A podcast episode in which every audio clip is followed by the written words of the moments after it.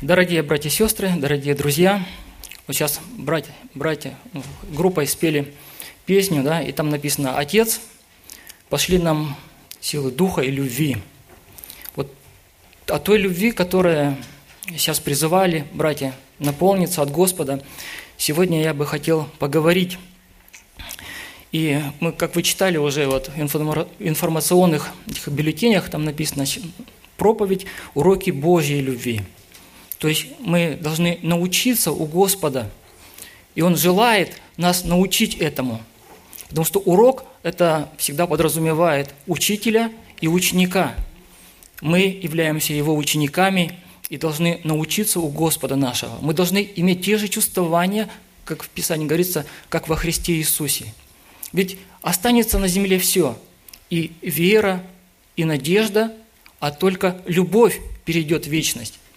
То, что мы скопили за всю свою жизнь здесь на земле, оно перейдет в вечность. И мы часто Божью любовь к нам как бы получаем и думаем, что это ну, вот, в получении каких-то благ от Господа или чего-то доброго. Однако Божья любовь к нам выражается не только в получении нам каких-либо благ от Бога, но и в испытаниях, скорби, лишениях и горе, которые Он допускает в нашей жизни. В такие моменты мы часто думаем, а где же эта Божья любовь? Но когда проходит время, когда проходят эти трудности в нашей жизни, мы оглядываемся назад и видим Его руку. Мы видим, как через эти трудности и скорби Он проявляется, проявляет любовь к нам – эту удивительную любовь. И в Библии множество таких примеров, которые подтверждают это утверждение. Вспомним один пример из Библии, это Иосиф, сын Иакова. Ну, мы, когда читаем это повествование, думаем, а где же любовь Божья, когда его отвергли братья? Они его возненавидели, потому что его больше немножко любил отец, потому что был, он последний был сын от любимой жены, и он, его, мы немножко больше к нему проявлял любви. Те возненавидели его. Что сделали? Они его сперва хотели убить. Хорошо за него вступился другой брат Рувим, да? Но потом его, что сделали? Они его продали в рабство. В чем был рабом у вельможи? Там его оклеветала жена, жена этого вельможи. Его опять посадили в тюрьму тюрьме вроде бы какой-то проблеск небольшой надежды был его, что вот виночерпий, которого он предсказал его судьбу, он вспомнит. Он говорит, вспомни обо мне, когда тебе будет хорошо. И что он? Он забыл его, и два года он не, не знал, как бы не вспоминал даже о Иосифе. И потом только Бог из этого горя, которое он пережил, вот эти трудности, которые он пережил, мы видим, как Бог его вознес. Он стал вторым, первым человеком после фараона. И через это Бог спас весь его род, когда он его перевез с Палестины, его сказал, чтобы он пришел в Египет. Мы часто не понимаем, почему Бог допускает нам вот эти трудности, почему вот эти лишения, но когда это проходит, мы видим, как чудно рука Божья в нашей жизни. И еще одной из таких иллюстраций является книга пророка Ионы. Это небольшое произведение, состоящее всего из четырех глав, но в нем открывается любовь Божья в каждой главе этого произведения. Я хотел обратить бы ваше внимание на эти важные уроки любви в этой небольшой книге Библии – Первое послание Иоанна, 4 главе, 16 стих, написано «Бог есть любовь». Любовь – это Божье естество, Его сущность. Он любит сам и желает научить этой любви все свое творение. Читая произведение, мы видим, что Господь не отворачивается и не бросает непослушного пророка, но имеет, хотя имеет на это полное право. Если мы читали эту книгу, мы знаем, что, что же творил Иона, да, когда он получил это поручение, но продолжает раз за разом простирать к своим к Нему свою милость и свое спасение. И не только к Нему, но и ко всем людям, окружающим пророка в то время. Будь то языческие корабельщики или даже враги Израиля ассирийцы. Давайте попробуем детально разобраться, действительно ли это так. Мы видим в первом, первой главе, первым стихами, написано в первом-втором стихе, Бог призывает своего пророка и дает ему очень важное поручение. Мы читаем, «И было слово Господне к Ионе, сыну Амафиину, встань, иди в Ниневию, в Ниневию, город великий, и проповедуй в нем, ибо злодеяния его дошли до меня». Он дает ему это поручение. Но пророк проявляет крайнюю степень непослушания. Он решается бежать от лица Господа – направляясь совершенно в другую сторону от указанного ему маршрута. Ассирия, куда он направлял, она находилась к северу, а Иона направился совсем в другую сторону. Пророк убегал не потому, что боялся идти в этот город. Нет, он абсолютно не боялся, потому что он знал, что он под защитой Божией. Он просто не желал спасения людям, живущим в этом городе – в отличие от Бога, который любил этот языческий народ. Он просто, Иона просто не любил, ненавидел этот народ. И почему бы ему, ему любить? Потому что ассирийцы были издревле врагами израильтян. Если мы читаем Библию, мы знаем, что было несколько ассирийских походов на Израиль. И в связи с этими походами он, они были покорены и Северное царство, и Южное царство были покорены ассирийцами. И они были очень весьма жестокие люди. Потому что если мы читаем литературу, мы видим, что ассирийцы, они были из всех вот тех захватнических народов были самые жестокие люди. Они не щадили никого, ни мужчин, ни женщин, ни детей. Они покоренных народов, они вырубали все леса, Города они разрушали до основания. Все воду, которая, колодцы, они засыпали землей. Людей, мужчин, женщин, они с некоторых живьем сдирали кожу, некоторых садили на кол. Они, а детей они вообще не брали в плен. Детей они просто убивали на месте. И вот к этим людям Бог посылает своего пророка. Он просто не хотел – не хотел спасения, не хотел спасения этому народу.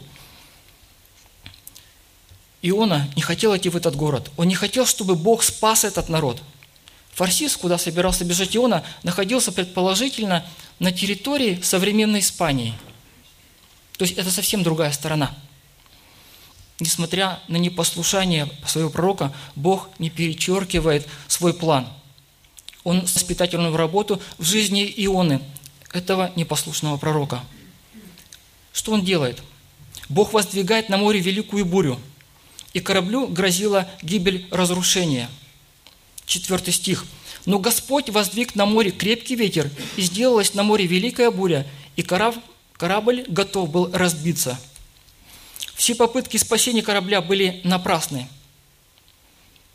Все попытки корабля. Мы, мы видим, что корабельщики старались изо всех сил, чтобы корабль не разбился. Но буря, написано, море бушевало против них. И он в это время проявил полное равнодушие к этой трагедии. Он спустился в трюм корабля и крепко заснул. Начальник корабля упрекает пророка в бездействии, предлагает также возвать к своему Богу. Мы помним, что все корабельщики, они молились своим богам. И Начальник корабля, когда пришел к нему, говорит, ты что спишь-то? Ты помолись, воззови к своему Богу, чтобы он услышал. В конце концов, корабельщики, бросая жребий, выявляют виновника их бедствий. Иона признает этот факт. Да, говорит, это я, это я виноват в этом. Узнав правду, моряки устрашились страхом великим, в отличие от Ионы. Они, он сказал, что я бегу от лица Господа – который сотворил море и сушу. Для них Он для этих корабельщиков, а, они видели, что он бежит от того великого могучего Бога, который сотворил все это, который управляет всем этим. И они устрашились страхом великим. Иона предлагает бросить его в море, чтобы оно утихло. Корабельщики, однако, желая спасения для себя и Ионы, продолжали бороться с бурей, прилагая все усилия, чтобы пристать к берегу. Понимая, что все бесполезно, моряки просят прощения у Бога за жизнь пророка и бросают его с борта корабля. После этого море утихает. Вот вы представьте только эту картину, да, когда выполняют то, что сказал им Иона. «Бросьте меня с корабля, и море утихнет для вас». Они его бросают, и совершается это чудо. И они еще больше понимают, какое величие Бога, которому служит Иона. После этого море, когда утихло, страх перед великим и могучим Богом побуждает их принести Господу жертву и дать обещание поклоняться и служить Ему. Они понимают, что лучше поклоняться и молиться вот этому великому Богу, который, который совершает это великие чудеса, чем своим богам, которые ничего не могли сделать вот в, этой, в этих трудностях, в которые они попали.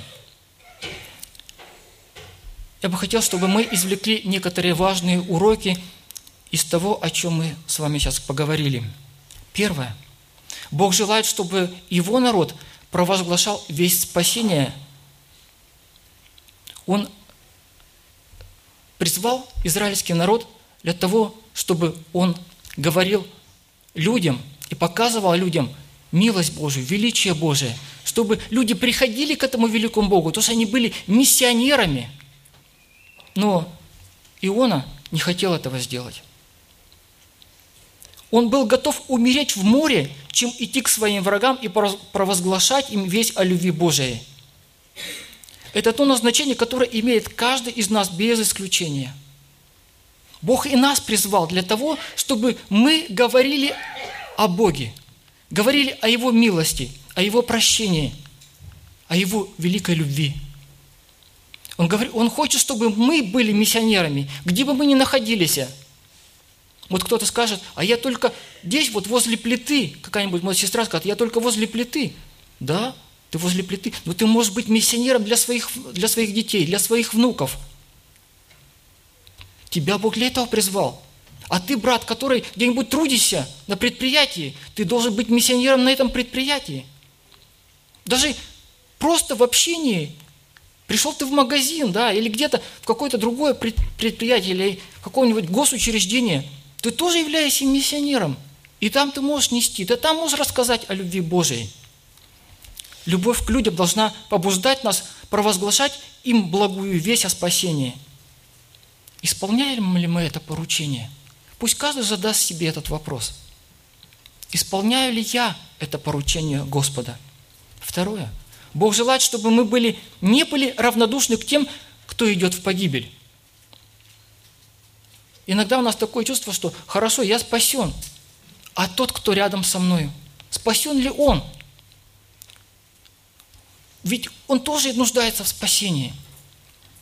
Потому что то время, которое Бог нам отмерил, когда мы читаем в Писании, написано 70 лет, только и приборщик крепости 80 лет. Вот наш промежуток времени, который Бог отмерил. И в это время нам надо не только себя спасти, но и тех, кто рядом с нами. И надо быть равнодушны к ним – Бог желает, чтобы мы были послушны Ему, когда Он открывает нам свою волю. Когда мы понимаем, что это действительно воля Божия. И когда Он нас к чему-то призывает, мы не должны говорить, нет, я не буду это делать. Ну, сказать, да будет воля Твоя, как Христос в саду Гефсимании. Он понимал, что даже через эту жертву человек получит спасение – Хотя это ему надо было пережить великие мучения и страдания. Но он сказал, да будет воля твоя, а не моя. Бог желает, чтобы мы смирились под крепкую руку Божию. Во всех этих событиях прослеживается любовь Бога к языческому народу, жителям Ниневии. Бог желал их спасения. Итак, следующее, чтобы мы ожидали, читая эту историю в первый раз, это смерть Ионы. Но Бог не допускает смерти своего пророка. Для того, чтобы не погиб его посланник, Бог повелевает большой рыбе проглотить Иону. И кто читает русскую Библию, там написано «кит». К сожалению, это не совсем точный перевод. Три дня, три ночи Иона провел в чреве этой большой рыбы. Мы можем только себе представить, что испытал пророк, находясь в чреве этого существа. Во-первых, страх умереть в этом живом гробе – Второе. Во-вторых, теснота и темнота. Недостаток кислорода. Обжигающий желудочный сок. Голова, написано, была запутана в морские водоросли. Там написано, морской травой была обвита голова моя.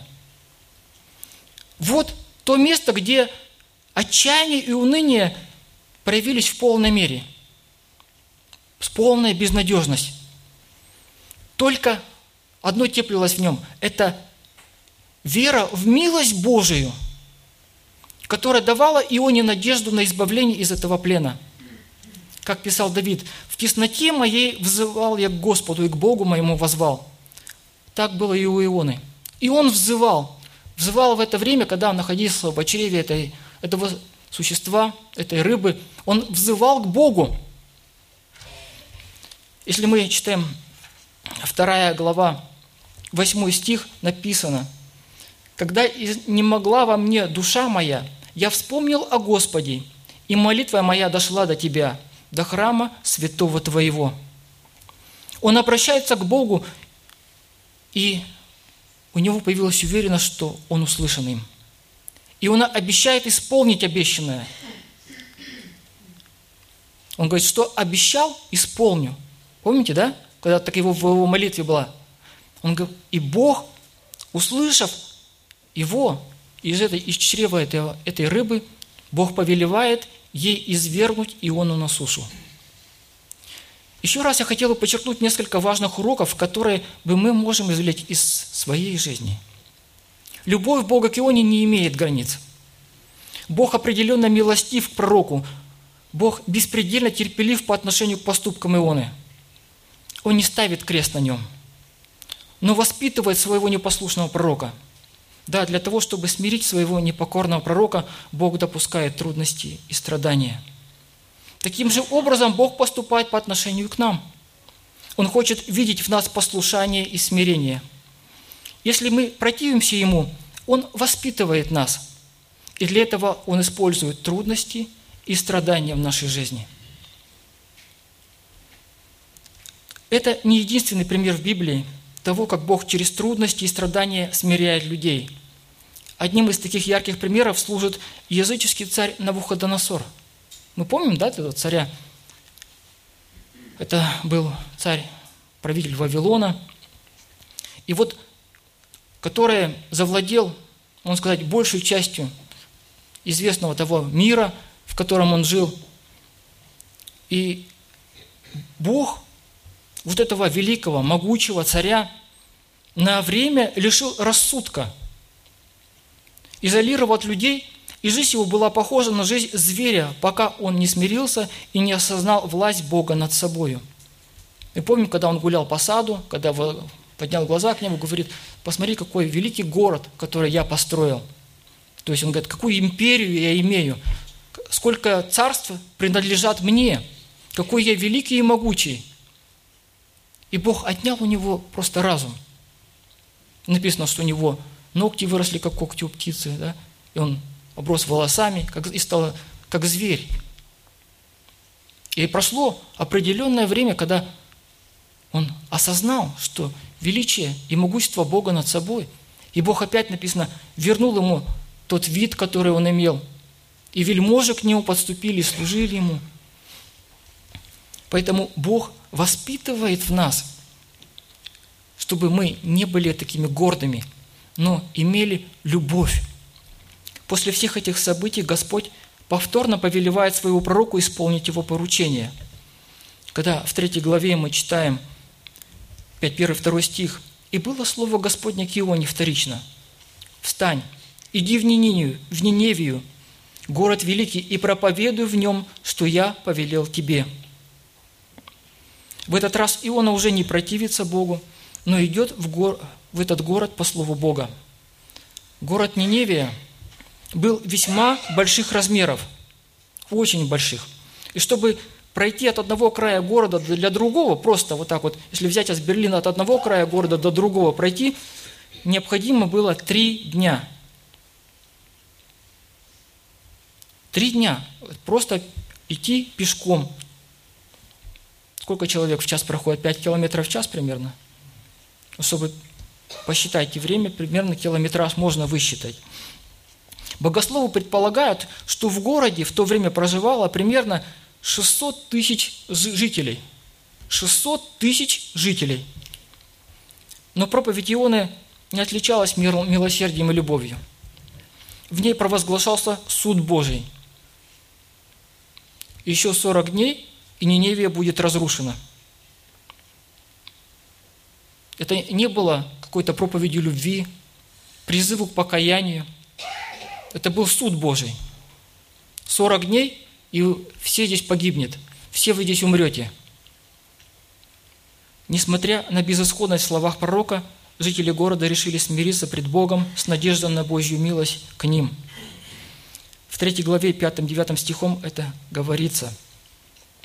«И поверили ниневитяне Богу, и объявили пост, и оделись во вретище от большого из них до малого – это слово дошло до царя Ниневии, и он встал с престола своего, и снял с себя царское облачение свое, и оделся во вречище и сел на пепле, и, и повелел провозглашать и сказать Ниневии от имени царя и вельмож его, чтобы ни люди, ни скот, ни волы, ни овцы ничего не ели, не ходили на пастбище и воды не пили, и чтобы покрыты были вретищем люди и скот, и крепко вопияли к Богу, и чтобы каждый обратился от злого пути своего и от насилия рук своих. Кто знает, может быть, еще Бог умилосердится и отвратит от нас пылающий гнев свой, и мы не погибнем. Вот это надежда царя Ниневии, да? Может быть, еще Бог смилостится над нами. Еще, может быть, Он отвратит от нас пылающий гнев свой. Он сказал, чтобы каждый отвратился от злых дел своих. В своем раскаянии они обращаются к Богу. И Бог, видя их раскаяние, милует их и прощает. Он отменяет свое наказание. Давайте же отметим еще несколько важных уроков. Господь не желает гибели грешников. Обратитесь и живите, говорит Господь. Бог любит свое творение, человека – Бог любит и тебя. Откровение Божьей любви к человеку достигло своего апогея на кресте. Там, на кресте, Иисус Христос отдал свою жизнь из любви к нам. Он умер на нашем месте. Он взял на себя наши грехи. Он доказал свою любовь к нам на деле. Но Бог свою любовь к нам доказывает тем, что Христос умер за нас, когда мы были еще грешниками. Послание к римлянам, 5 глава, 8 стих. К сожалению, любовь – это не то, чего так не достает. Это не то, чего так нам не достает в нашей жизни, в наших отношениях. Это, извините, к сожалению, любовь – это то, чего так не достает нам в нашей жизни и в наших отношениях. Продолжение истории пророка Иона еще раз демонстрирует это. Иона был огорчен – что Бог не наказал жителей города, огорчен тем, что Бог проявил свою милость к этим людям, злейшим врагам израильского народа. Он не просто огорчился, но был раздражен и роптал на Бога. В своем раздражении он снова желает себе смерти. Первый раз он желал смерти. И сейчас он желает себе повторно смерти – и ныне, Господи, возьми душу мою от меня, ибо лучше мне умереть, нежели жить. Книга пророка Иона, 4 глава, 3 стих. Он не мог радоваться жителями этого города, которые обратились к истинному Богу, которые познали Божью любовь. Он оставляет город, выходит за пределы его, делает себе кущу или как шалаш, можно сказать, чтобы скрыться от палящего солнца, и наблюдает за тем, что же случится после этого с городом. Мы помним, что еще 40 дней не прошли. И он думал, что 40 дней пройдет, и Бог исполнит свое обещание уничтожить этот город. Он все еще надеялся, что Бог изменит свое решение. И вышел Иона из города, и сел с восточной стороны у города, и сделал себе там кущу, мы сейчас читали, и стал наблюдать. Но здесь, казалось бы, всякому терпению должно было прийти конец, но не Божьему. Господь снова проявляет терпение к Ионе. Он преподает ему очень интересный урок. Господь произрастил рядом с Ионой дерево, которое давало пророку тень под палящим солнцем. И он этому очень обрадовался. Но на другой день дерево, мы как помним, засохло, подточенное червем. И когда солнце стало палить голову Ионы, и не стало защиты от солнца, пророк снова желает умереть. Когда же взошло солнце, навел Бог знойный восточный ветер, солнце стало палить голову Ионы, так что он изнемог и просил себе смерти, и сказал, лучше мне умереть, нежели жить. Это восьмой стих. И девятый стих. «И сказал Бог Ионе, неужели так сильно огорчился ты за растение?» Он сказал, очень огорчился, даже до смерти. Тогда сказал Господь, ты сожалеешь о растении, над которым ты не трудился, и которого не растил, которого в одну ночь выросло, и в одну же ночь и пропало. Мне ли не пожалеть Ниневии, города великого, в котором более 120 тысяч человек, не умеющих отличать правой руки от левой, и множество скота?» Богословы предполагают, что это, в этом городе только находилось не менее 120 тысяч детей, которые не умели отличить правой руки от левой. Другой народ. И еще плюс животные, которые вообще не имели к этому никакого отношения. Он говорит, неужели мне не пожалеть, когда столько народу в этом городе? И Господь говорит Ионе о своей любви к этим людям в этом городе. Он упрекает своего пророка, который огорчился из-за дерева, которого он не садил, не растил, но не имел никакого сострадания к людям в этом городе и к маленьким детям, которые не были в состоянии принять какое-либо решение – как часто это похоже на, на нас. Как часто мы думаем только о себе и не имеем сострадания к людям вокруг нас. Мы бываем самолюбивы, эгоистичны. Мы думаем о себе и совершенно не замечаем людей вокруг нас, которые нуждаются в нашей любви. Бог проявил свою любовь к жителям Ниневии и спас их от вечной погибели. Бог любит грешников и желает им спасения. Бог проявил свою любовь не только к жителям Ниневии, но и к Ионе – своему очень своенравному и жестокосердному пророку. Я, я думаю, что все же после этих уроков, которые Бог преподал Ионе, его сердце черствое, эгоистичное, должно было преобразиться. Я думаю, когда он писал это произведение, думаю, у него были совсем другие взгляды. Потому что он истину написал о себе – сам о себе написал, как он поступал. Думаю, он себя уже упрекал в том, что он так делал, не имея никакого сострадания. Бог желает, чтобы мы, Его дети, Его ученики, были подобны Ему во всем. Он хочет, чтобы и мы любили людей вокруг нас, потому что Он возлюбил нас. Мы уже коротко отмечали, что высшим проявлением любви к Бога к нам, грешникам – явился приход Иисуса Христа к нам на землю. Он вместо царского небесного дворца избрал жизнь на земле, полное лишений и страданий. Претерпел мученическую смерть на кресте, чтобы нам дать жизнь вечную. Он был послушным воле Отца до смерти и смерти крестной.